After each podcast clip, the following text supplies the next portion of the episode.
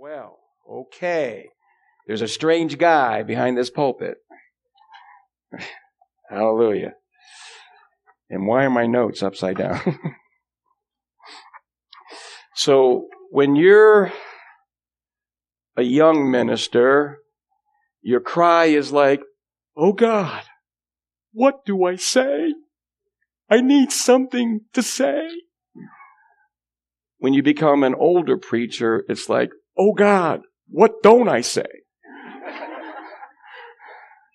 and I had that dilemma coming here. I, I can tell you, I did. Um, I just, I had a whole bunch of stuff bouncing around in my brain, my minuscule mind. And, uh, thankfully I got to talk with, uh, Luke and brother Aaron and we were kind of talking about things like, okay, what does this church need and stuff like this. And so we settled on the battle. Can we say that? The battle. So if this message is good, it was my idea. If it's bad, look no further than Luke and Aaron. I don't know where Aaron's at, but he's over there somewhere. So I'm just, you know, weighing my options here. All right, I want to start with this quote, brothers and sisters. It's by Dr. Augustus Neander. It's Memorials of the Christian Life. Memorials of a Christian Life. And he, he's, he's going to discuss this battle.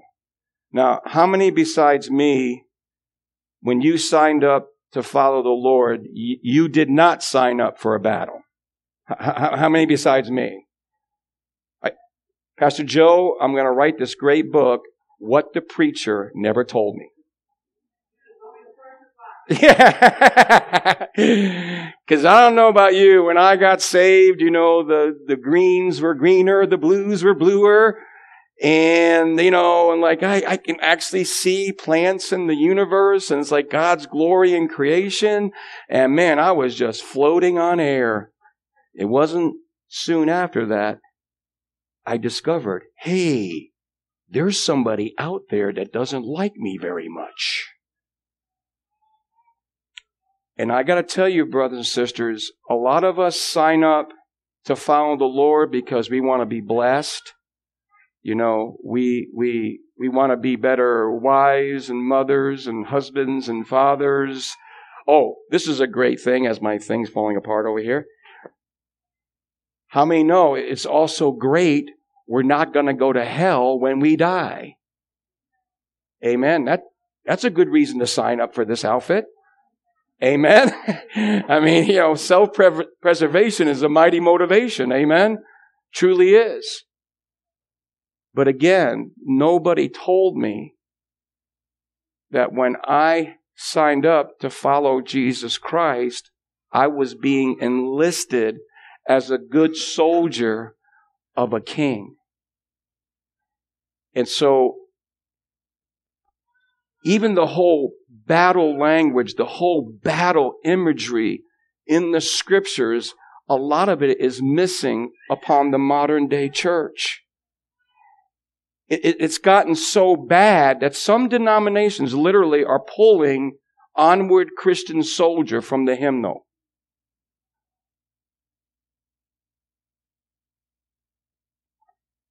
I don't know what that is.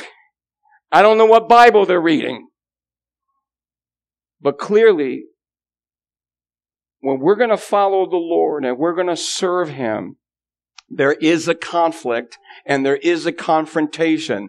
Mark it down. The battle first begins with us, within us.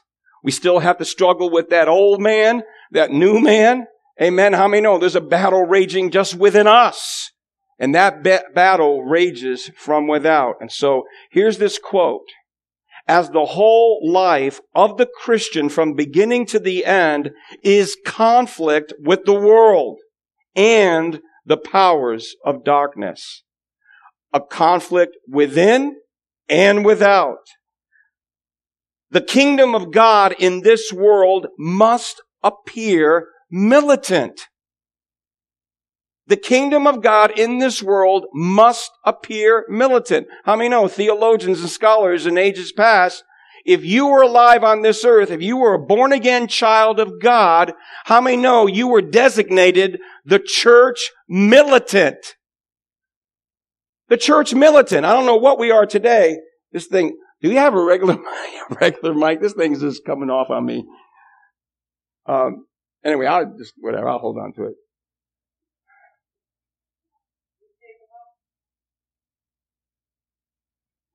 It's is coming off my ear.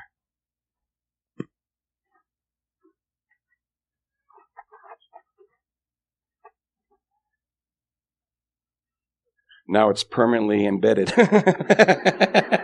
it will never come off. so, church militant. When we die, what do we graduate to? The church triumphant. The church triumphant. This has been the designation for Christianity for 2,000 years. Somehow that's been lost on the modern day American church. And there's a reason for it. He, he goes into this.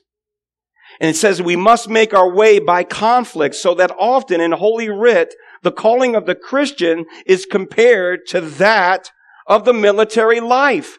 When you look at the apostle Paul in Timothy, he talks about Christianity and he uses three examples of what true Christianity is like. He uses the life of an athlete, the life of a farmer, and the life of the soldier. You know what they all three have in common? These are not easy professions. They're hard. It's hard. Every, in Texas, I know farmers. These dudes, unbelievable. Every farmer has like massive forearms. Like massive forearms. From the time they wake up to the time they go to bed in the blazing sun, they are working that land. It is not an easy life. The life of an athlete. You think you could sit on your couch eating bonbons and dream in your mind you're going to win a gold medal at the Olympics? No, you, there's a lot of denial. There is a lot of practice. There's a lot of, you know, uh, strenuous activity to achieve the rewards of an athlete. And the Bible talks about being a good soldier of Jesus Christ. He says, endure hardness as a good soldier of Jesus Christ. I mean, these are, these are not easy things he's talking about. These are very difficult things he is talking about. Why? Because the early church knew by the circumstances, they were engaged in a battle. And I am definitely losing this thing. That's it. You're done. I'm holding you. All right, we tried, Pastor Joe. Even the tape wouldn't work. He says this was, this image was very clear and familiar to the first Christians. Though Christians in later ages may have been led to forget the nature of their calling as one of conflict, how many know the American church has lost that? And you know why we've lost that? He explains. In the midst of external tranquility and prosperity. So in other words, when you prosper as a people and things go your way and you got all kinds of safety nets, to prop you up, guess the last thing you're thinking about as a Christian? Battle. Warfare. Why? Because, dude, I'm at comfort and I'm at ease. What's all this warfare business? That ain't my experience. It's not my experience. And I, I got to tell you, brothers and sisters, understand, we, we, we deal with a very cunning enemy. See, we haven't gotten overt persecution yet. Yet. A little bit. In the United States of America. How many know there are Christians in other nations that are literally being flogged, beaten, jailed, and martyred today? So how, how is the enemy d- destroying the church here in the United States of America? He's got us down from the cross and he placed us in a couch. And it's our luxury, our comfort and ease that is destroying the witness of Christianity in the United States of America. Because we've lost the understanding of the battle. This is a conflict. This is a confrontation between good and evil, light and darkness, heaven and hell. It rages first within us and it rages from without. We have to understand that, brothers and sisters. It says, yet in primitive times, their entire outward condition served to remind them of the spiritual warfare. Understand, the early church back then, they were under two huge tyrants. They were being religiously persecuted by Judaism, and they were being civilly persecuted by the Roman beast. You didn't have, you didn't have to go to church and say, Hey, church, I want to preach this message on a battle. They knew they were in a battle. Everything around screamed to them, we are in a major war, a major battle, a major conflict, a major confrontation. Everywhere they went, they knew that was the reality. How many of us still believe that today? Or even understand that reality today? You know, our colonial fathers, we had some preachers, the Mather brothers. How many's ever heard of them? Do you know, even back then, when we first started this nation, that was their warning? They warned America, the blessing of God will become the curse of God. They said the daughter will devour the mother. In other words, the blessing of God will become the curse of God. It's the same thing that God warned Israel. Remember? He says, when you come into the land, you're going to drink from wells you didn't dig. You're going to, you know, live in houses you didn't build. You're going to drink from wells. You're going to, you're going to eat vineyards that you didn't plant. And he says, when you come to that place, do not forget me and don't you dare think it came from your hand. He said, remember the Lord your God, for it is he that gives you power to get wealth. Amen. And I'm afraid America has committed that same national sin. And that's where the blessing of God can become the curse of God. If we don't handle these things correctly, amen? And so he says, for the church found itself on all sides in conflict with the heathen world, and the public profession made by Christians compelled them to take the share in this conflict. They considered themselves soldiers of God against the hostile powers of darkness, against everything which appeared to them as belonging to the kingdom of Satan, against the service of sin and of false gods. So they understood once they crossed that line of obedience to follow Jesus Christ, this battle is on. I, I remember when I served in the 101st Airborne, we'd always sing this song, you know, ain't no use in looking down because there ain't no discharge on the ground. No, you signed up for war, buddy, and you're going to be a good soldier.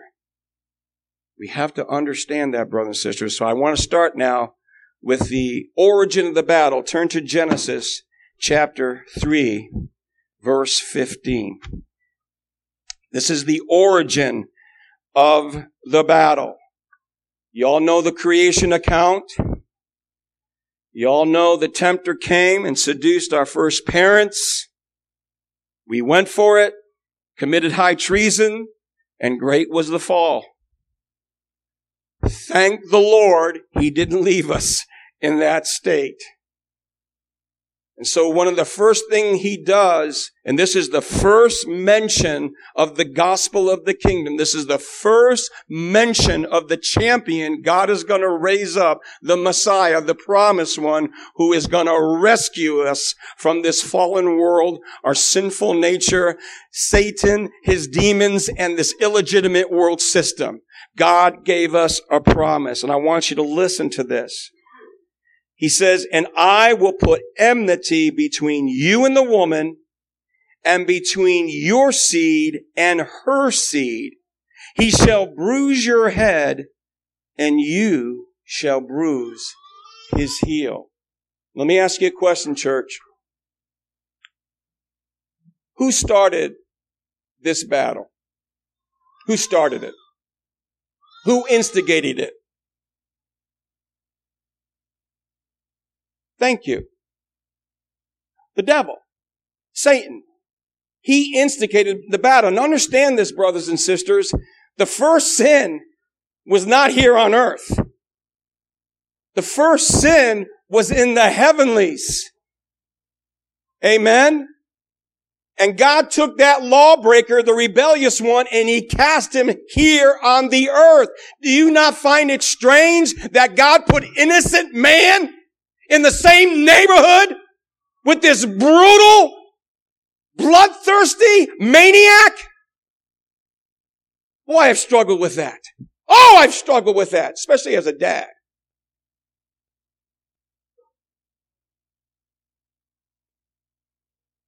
That war that was raging in the heavens has been cast down here. And that battle has been recorded in the pages of redemptive history in the Word of God. And believe me when I tell you, it is manifest here today. It was the enemy who instigated this battle. But what I want you to see, it was God Almighty that declared war. I was talking about yesterday how we've we sort of emphasize certain attributes above and beyond other attributes of God. And the same is true here. How many love the depiction of the Lord as our great shepherd holding sheep? How many love that depiction? You should, because that's true. But understand, brothers and sisters, the Bible also presents the Lord as a man of war.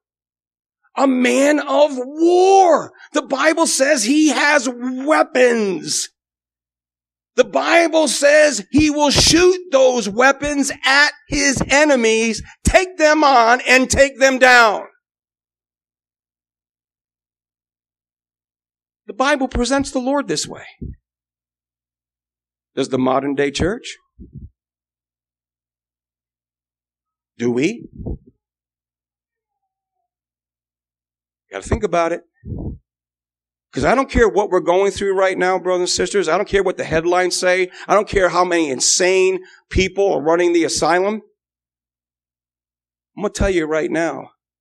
God in redemptive history always does this time and time again. He arises to judge his enemies, bring them down, and he always rescues his people. You can mark it down. Why? Because the Lord is a man of war. Again, not a, not a, not a depiction we want to like spread around. But the Bible declares it. This is the origin of the battle. And obviously it's between two seeds.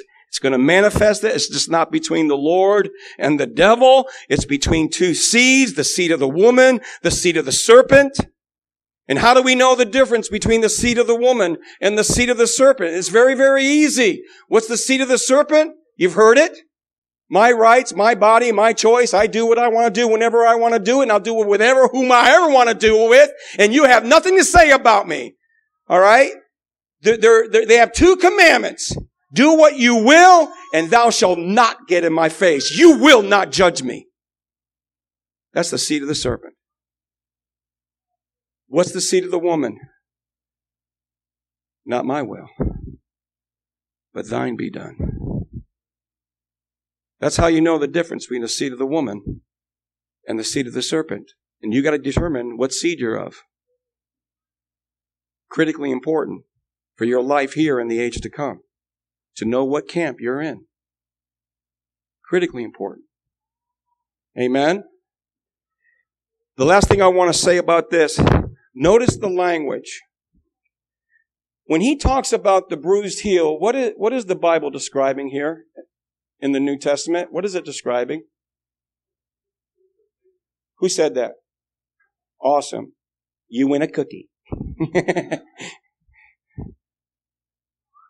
Let me ask you something. You, you, anybody see The Passion by Mel Gibson? Anybody see that? It's brutal. I was crying when the credits were going up. I was already freaked out. I was already freaked out because I knew it was going to be graphic, really, really graphic. And that doesn't even capture what our Lord went through. Would you, in your right mind, compare the crucifixion of Jesus Christ as a boo boo on your heel? Did you do that? Like, we get the word excruciating from the cross. Excruciating. And if you were to describe that, if you were talking to somebody and, and try to describe crucifixion, would you use the language, oh, he's got a bruised heel? That's the language God uses.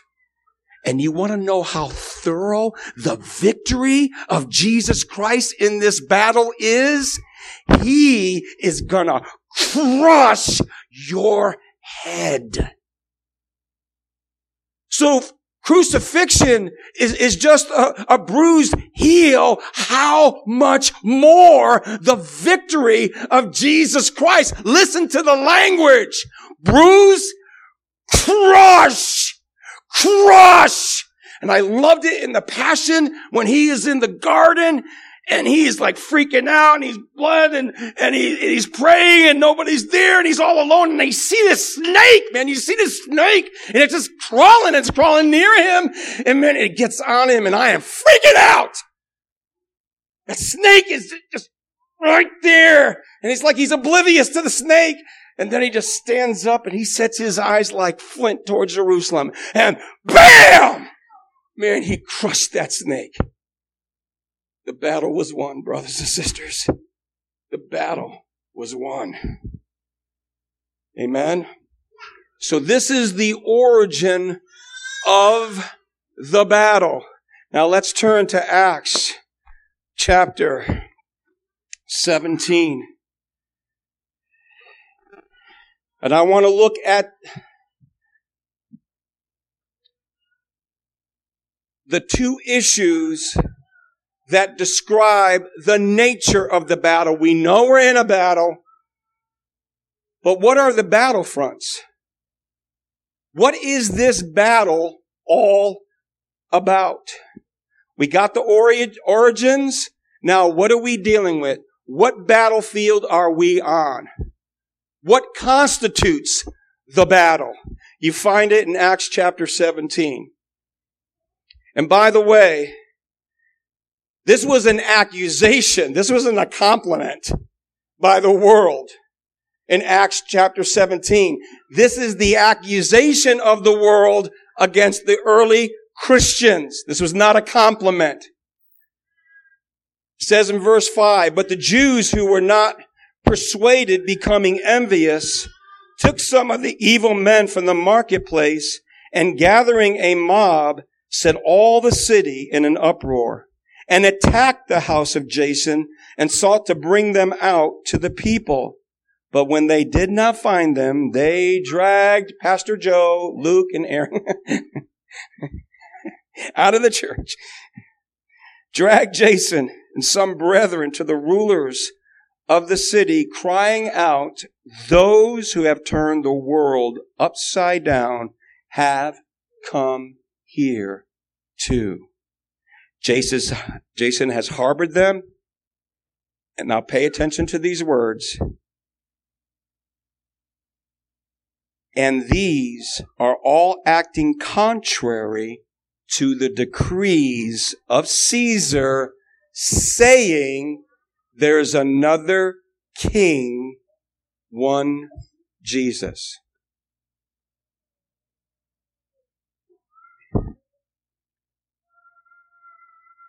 This is during the Roman occupation of Israel. Caesar was the artificial counterfeit God man in the earth. When Caesar conquered all the lands, all the nations, you had religious freedom under Caesar. You could worship any God you wanted to. You could keep your temples. You could keep your idols. But when you stepped out of that temple, you were commanded to do th- two things. You needed to bow your knee and you needed to confess with your mouth, Caesar is Kyrios. Caesar is Lord. Understand that. So when Christians came along, they, Rome was not threatened religiously by Christians. They were threatened politically. Why? Because Christians were, was talking of another Kyrios, another Lord, another King. And we gotta understand that's why they ended up crucifying Jesus Christ. Remember, Pilate didn't want to do that. I mean, that's your, your, your religious games. That's your religious laws. Get, get that stuff away from me. I'm just the Roman governor, man. I don't want to hear your crap. Get that, get it over there.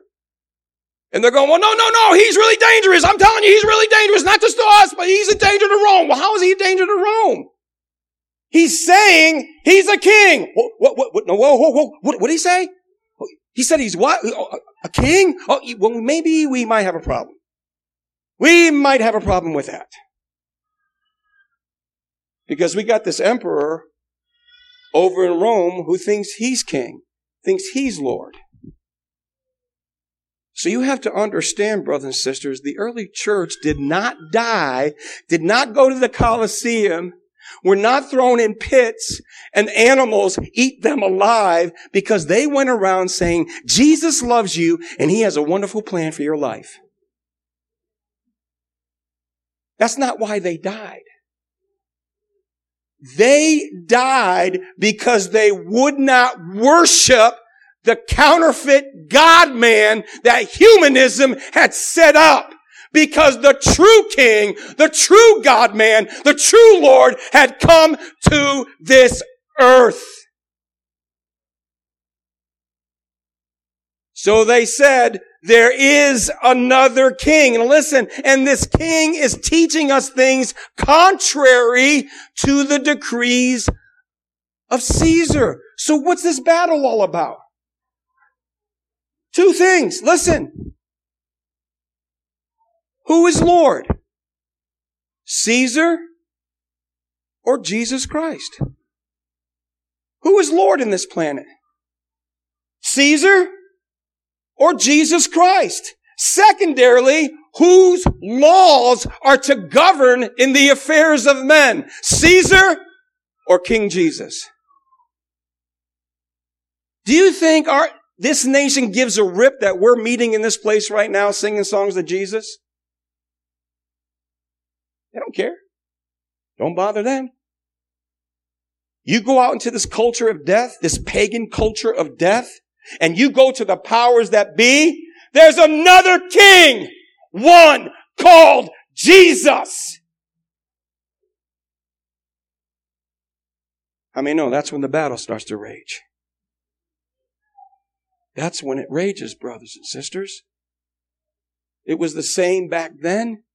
It is still true here today. Who is Lord? Caesar or Christ? whose laws are going to govern the affairs of men. And understand for, for, for 2,000 years of Western civilization, Christianity impacted law and government. And here, here, here was the truth. Scholar after scholar, father after father, martyr after martyr, reformer after reformer would say this. Any human law that contradicts or disobeys or ignores God's law is no law at all. That's how we got Western civilization. That's how we got our freedoms, all our liberties. That's how we got America. Because we believe that.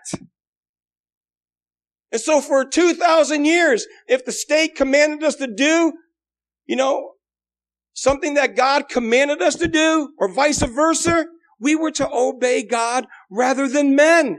And how many know that's not just a blessing for the church, that's the blessing for the pagan world. Understand that.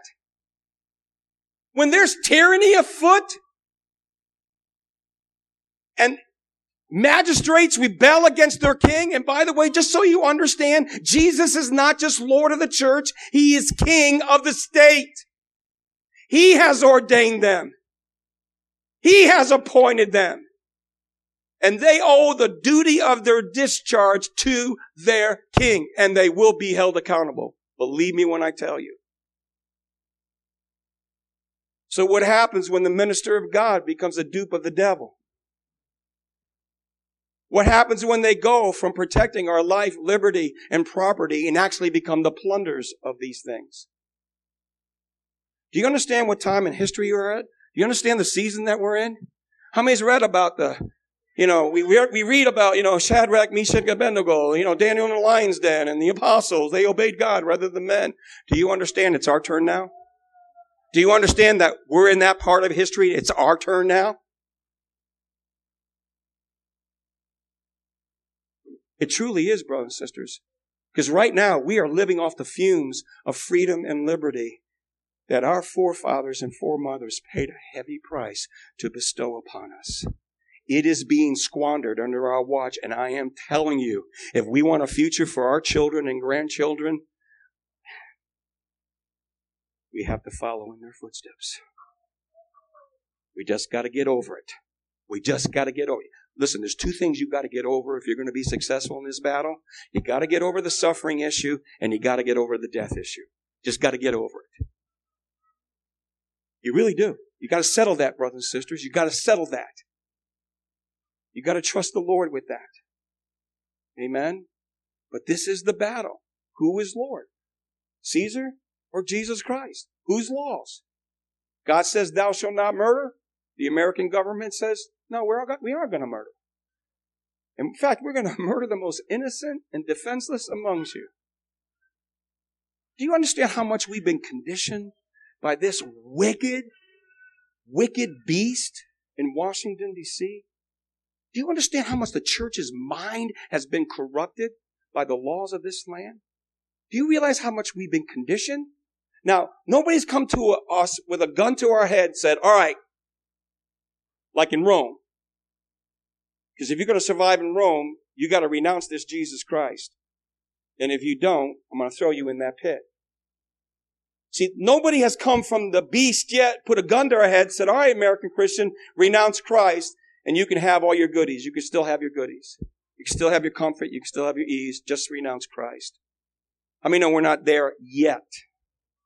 We keep going in this direction, we can find ourselves there. I can promise you that. But you know what they did do? Listen to me. You know what they did do? All right, Christians, we know that you believe man is made in the image of God.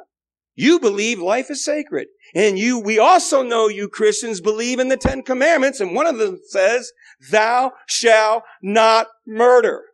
But you know what, Christian? We don't give a rip about what your God says, because in this nation, we are going to murder children.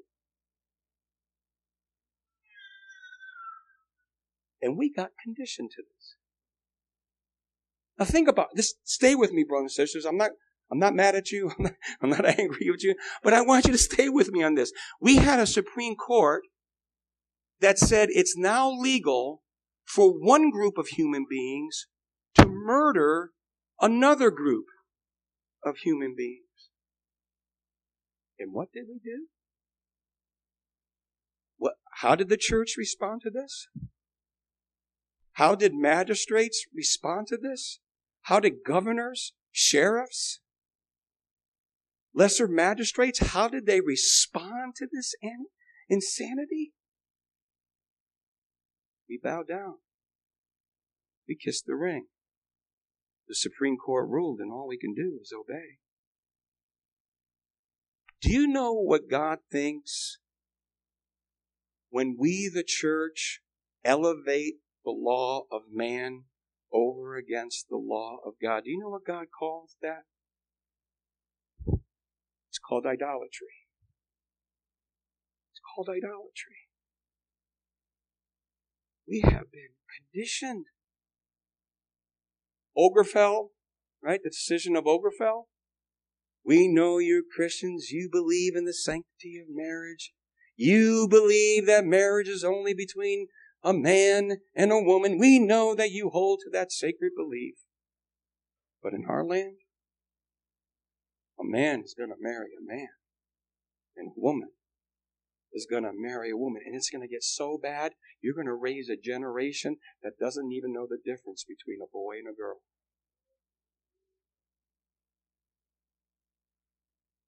You don't think we've been conditioned?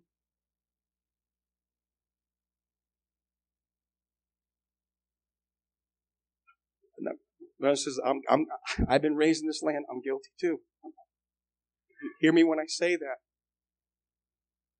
There may not have been a gun to our head and say, deny Christ, but there has been a gun to our head and say, deny that man is made in the image of God. Deny thou shalt not murder. Deny that marriage is, be, is between a man and a woman. You must deny this now. And this has been forced on us, brothers and sisters. And because the church, we, we've lost this understanding of the battle, the conflict. We have not stood up. We have not spoken out as we should. We've just kind of passively gone along with this thing. All I can tell you, that is not the Christianity God established in that book. It's not. It, it's just not. So, brothers and sisters, we got to understand the nature of this battle. And it really does come down to those two issues. I'm going to conclude in Revelations chapter 12. Y'all still with me, sort of, kind of? So I got half the church going, yeah, go on. And the other half is like, kill him.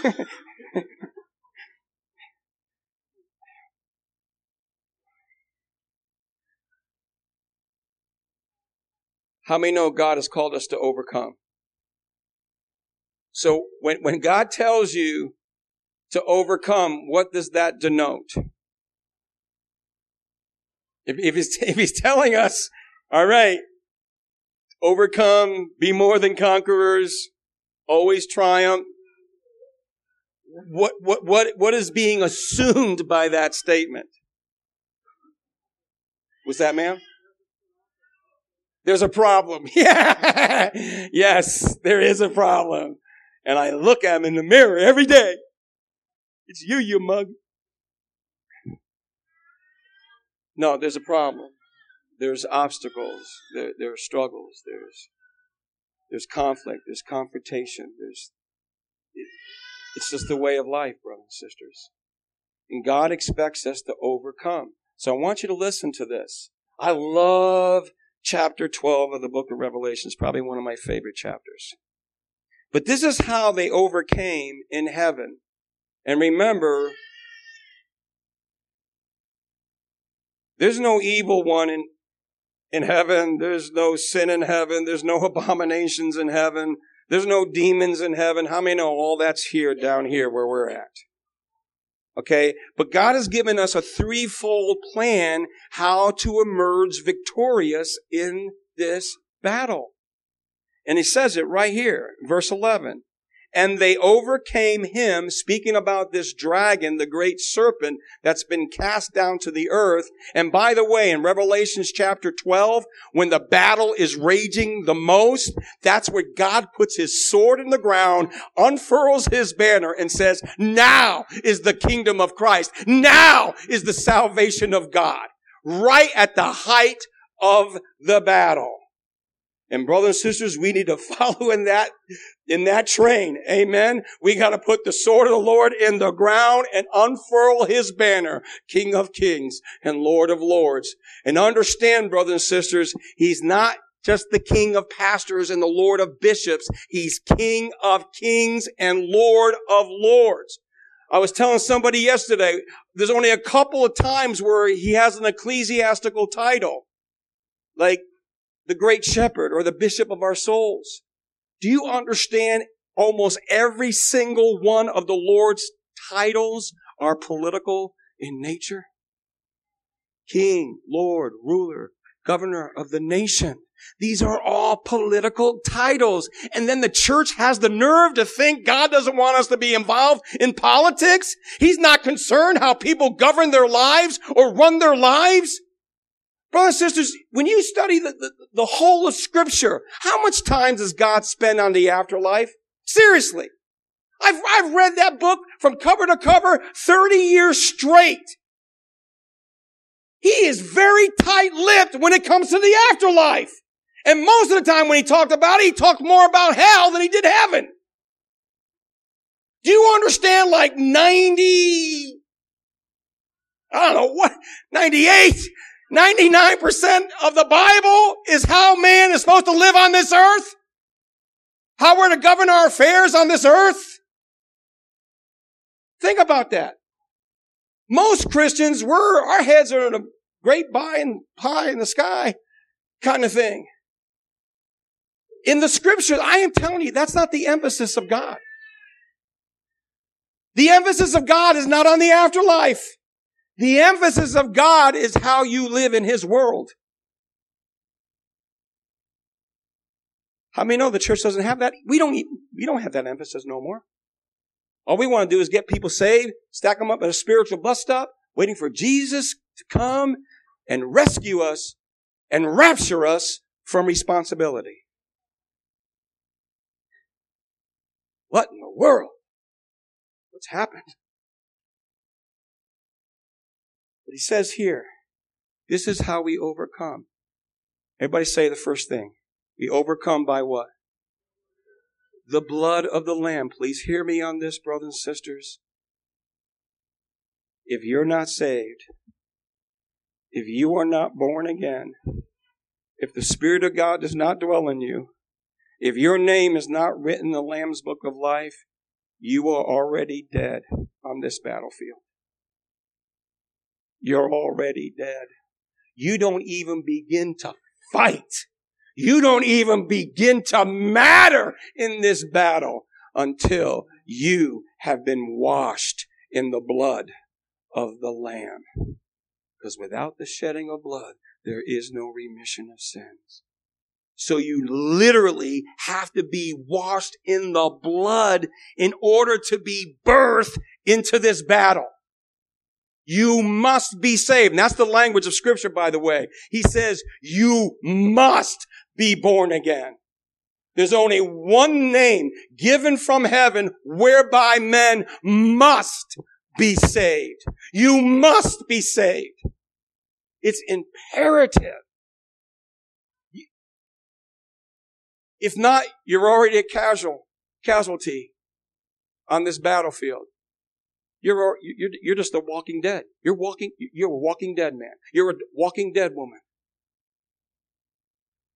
God has to make you alive by the washing of the blood of the Lamb. You come alive, and what does He give you? The armor of God. Well, why, pray tell, would you give me armor? why don't you just give me a harp and get me a cloud somewhere? I played a mean uh, air harp when, I, when I was a kid. You know what I mean? I was a rock star in my mind. but we have to be washed in the blood of the Lamb. And then he says, what? What's the second thing? What's the, what's the second thing that must happen? The word of our testimony. And I, I honestly believe, brothers and sisters, that could be taken two ways. How many besides me you have a personal testimony? And how many know it's very hard to argue with a personal testimony? People can debate theology and doctrine all they want. Let me ask you, that, that young man that Jesus healed when he was blind, was that young man a great theologian? Did he know all the great doctrines of the church? Did he? No, the Pharisees were condemning because he didn't know it. But what did he know? I may not all know all this theology. I may not know all this doctrine. All I know, before I met him, I was blind. And after I met him, I can see. I can see. And none of you Pharisees, none of you religious leaders, I've been going to your church day in, day out for decades. Not a single one of you opened my eyes. Taught me a lot of good theology, a lot of doctrine. Still blind. Still blind. The word of our testimony, it's powerful stuff, brothers and sisters. And the way that you enhance that word of your testimony is to live out what you know is true. Amen. That's powerful. The Bible says we are epistles written by God. We are living epistles of Christ to be read of all men. The word of our testimony. And I believe secondary, the word of our testimony, brothers and sisters, is the word of God. That is the word of our testimony. Amen. When the enemy went up, when the Lord got led into the wilderness to fight the battle, amen. How did our Lord respond to that challenge? It is written. Our Lord unsheathed the sword of the Spirit and said, It is written. That's the offensive weapon that Christ has given to his church. And we gotta unsheath it, brothers and sisters, and we gotta wage a good warfare. The word of our testimony. And what's the last part of Revelations 12, 11? And by the way, most preachers I know leave that out. What's the last? Have you ever heard that, Pastor Joe? You ever hear a priest and they leave that last part out? There's a clue to that, brothers and sisters. Let me tell you, son. What's the last part say? So what kind of virtue is needed and necessary if we're going to overcome in this battle? What would you call that? Loving not your life so much as to shrink back from death. What would we call that? Self-denial? How about courage? How about courage?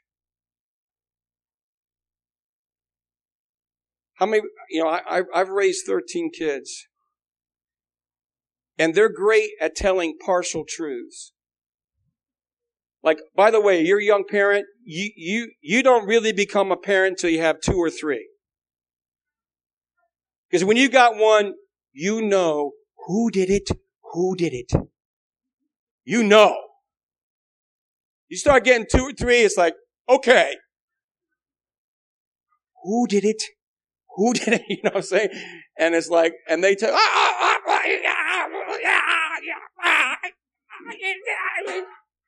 right? And, and here's the thing. What they tell me is the truth about them, but they don't tell me the whole truth. And you know what happens when you do that? It leaves a wrong impression in our minds. The same thing can happen with the Word of God. I once preached a message, complete the thought and finish the sentence. Kind of important if we're going to get the true meaning that God intends. Amen? So he says, we overcome by the blood of the Lamb, the word of our testimony, and not loving our life so much as the shrink from death. So this is what C.S. Lewis said about courage, brothers and sisters. Please listen to this quote. He said, courage is not simply one of the virtues, but the form of every virtue at the testing point. I'll say that again. Very important quote. Courage is not simply one of the virtues, but the form of every virtue at the testing point. How many besides me, when you look at the Christian life, that you believe with me it's absolutely impossible? Think about it, seriously. the things the Lord told us to do and be, you got the wrong people. Seriously. Like some guy, some lady today, I was at a hotel. She found out I was a preacher. She goes, you're a preacher? Yeah, I tried to convince him. He got the wrong guy. I'm telling you, he got the wrong guy. I'm not a religious goody goody guy. Seriously, you got the wrong guy. God went, Are you right in your head? yeah. but seriously, brothers and sisters, you know, if there's a virtue desperately needed in the church of Jesus Christ today, it's called courage. Courage. So critically important. Because, like I said, you think about all the things that the Lord's told us to be and to do, and we look at it, it's like it's impossible. I'm not you, Lord. I'm not perfect. And yet you want me to be perfect. So all these things that he says we're supposed to be saying and doing and being, it takes courage to look at all those different virtues. It is the testing point whether we're going to obey or disobey. We need courage. Brothers and sisters, so critically important. Amen. All right. So where, I'll finish with this. Where do we find this courage? Anybody want to take a stab at that? Where do we find this courage? Was that? Christ, who said,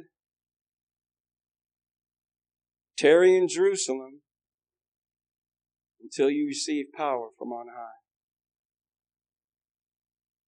You shall be my witnesses, starting here in Judea, spreading to the othermost parts of the earth. Brothers and sisters, understand this. Jesus knows this battle because ultimately it belongs to him. And he knew this the same powers of darkness that went after him and crucified him, he knew that was awaiting for his people. Understand that. He knew those same powers of darkness was going to persecute his people. So when he says, I'm giving you power from on high to be my witnesses, does anybody know what that word witness means? Thank you. Who said that? We better get a lot of cookies in here. Yeah, he's going to get the chicken. I better close up. But think about that, brothers and sisters. I'm going to give you power from on high to be my martyr.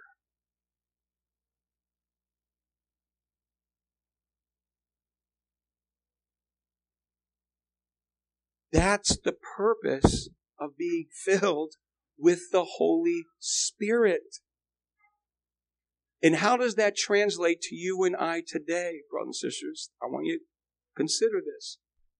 Because we, we see the times we're in. We see the danger, the threat that is happening in our age. How do we respond to these challenges? Well, we follow the example of those who've gone before us. So, in other words, brothers and sisters, if we're challenged between our stuff and our faith, if it comes to that, what do we choose?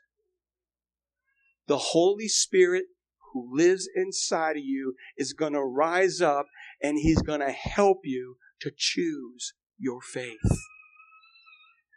God forbid, and I've done a lot of prison ministry rescuing babies, gone to jail over 50 times in this battle. Got my prison ministry I always wanted. And I got to tell you something, brothers and sisters. When we, when you're looking at your freedom being taken away and you have to choose between your freedom or going to jail.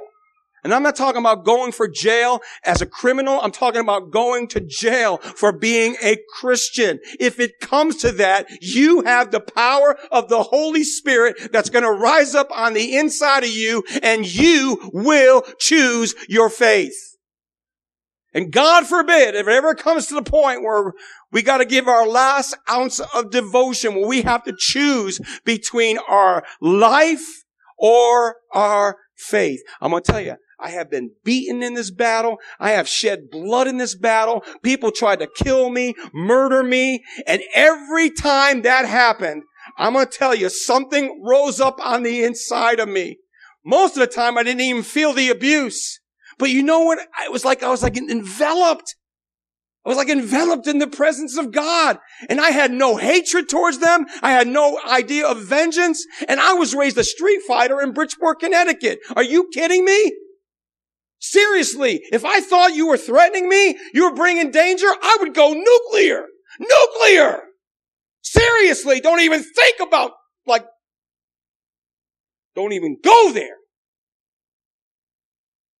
And yet, when it happened as a Christian, I didn't feel hate. I didn't feel anger. I was enveloped in the love of Christ. And I was, was able to love and forgive my persecutors like our Lord who went before us. Brothers and sisters, this is how we overcome in this battle. Amen? Well, glory. The words of Rusty Thomas are finished.